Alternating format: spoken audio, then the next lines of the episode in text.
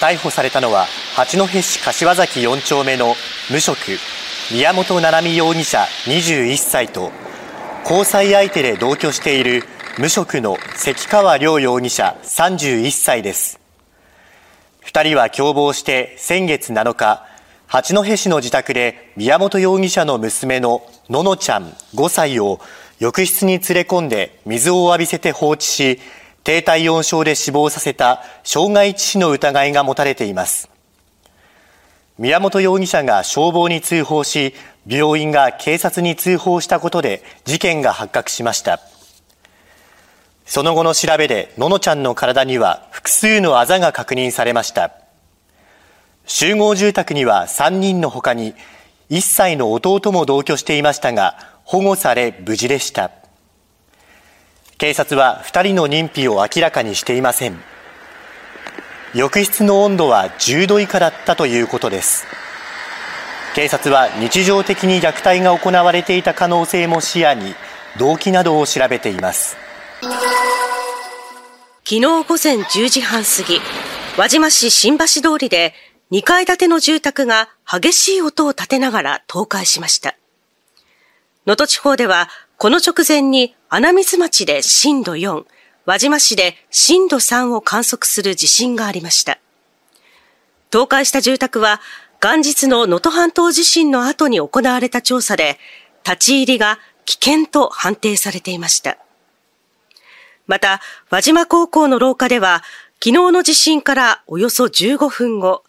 天井からコンクリートとみられる破片が生徒の1メートルほど手前に落下しましたが、怪我人はいませんでした。警視庁によりますと、伊藤太一容疑者と福田隼人容疑者ら4人は去年12月、豊島区内のカード専門店に侵入し、ポケモンカードおよそ400枚、時価合計1460万円相当を盗んだ疑いが持たれています。伊藤容疑者と福田容疑者が営業時間外の店に侵入し、他2人は外で見張りをしていたとみられています。調べに対し一部の容疑者は遊ぶ金が欲しかったなどと供述しているということです。警視庁は伊藤容疑者らが他の窃盗事件20件にも関与しているとみて調べています。警視庁によりますと、佐藤和樹容疑者と坂本京志郎容疑者は去年9月、報酬4万円を約束し、20代の男性からネット銀行の口座番号などを譲り受けた疑いが持たれています。2人は口座の売買仲介グループとみられ、SNS ですぐ稼げますなどと募集し、受け取った口座情報をさらに9万円で口座買取業者に売っていたということです。これまでにおよそ40人から50口座以上を集めたとみられ、佐藤容疑者は数百万円、坂本容疑者は150万円ほど稼いだと話しているということです。売却された口座は投資詐欺にも使われていることが分かっていて、警視庁は全容解明を進めています。松尾留代被告は2021年11月、兵庫県稲美町の自宅に火をつけ、同居していた甥の松尾祐樹君と正樹君の兄弟を殺害した罪に問われています。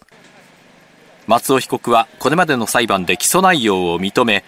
妹夫婦に精神的苦痛を与えるためにやったなどと話し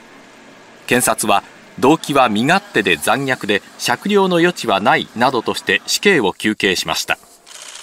一方弁護側は軽い知的障害などの影響で精神的に追い詰められ犯行に及んだとして死刑にすべきではないと主張していました。先ほど神戸地裁姫路支部は松尾被告に懲役30年を言い渡しました現在は判決理由の読み上げが続いていますこの事件は今月9日、湖西市新井町の浜名湖畔で、袋井市に住む高校生で中国籍の斉藤宇川さん17歳の遺体が見つかったものです。司法解剖の結果、斉藤さんの死因は溺死で、死後1週間ほど経過し、遺体には殴られた跡とみられる複数のあざがあったということです。斉藤さんは今月4日の夜に自宅を出た後、翌5日の未明、浜松市内の友人の家に複数人でいたことが確認されています。関係者によりますと、斉藤さんは浜松市内の友人の家でバイクなどをめぐりトラブルとなり、その後行方不明になったとみられ、警察が斉藤さんの足取りを慎重に捜査しています。こちらの一室の押し入れの中から生まれて間もない赤ちゃんの遺体が発見されたということです。逮捕されたのは高松市番長の風俗店従業員山下あゆみ容疑者35歳です警察によりますと山下容疑者は去年6月下旬ごろ自宅アパートの押し入れに赤ちゃんの遺体を遺棄した疑いです。また押し入れからは腐敗が進んだ別の赤ちゃんの遺体2体が見つかりました。遺体は3体ともタオルにくるまれポリ袋に別々に入れられていたということです。これまでの警察の調べに対し山下容疑者は3人とも自分が産んだ亡くなった赤ちゃんを押し入れに隠したなどと供述しているということです。警察は今日午後山下容疑者を送検するとともに司法解剖を行い3人の詳しい死因を調べ死亡した経緯を調べる方針です。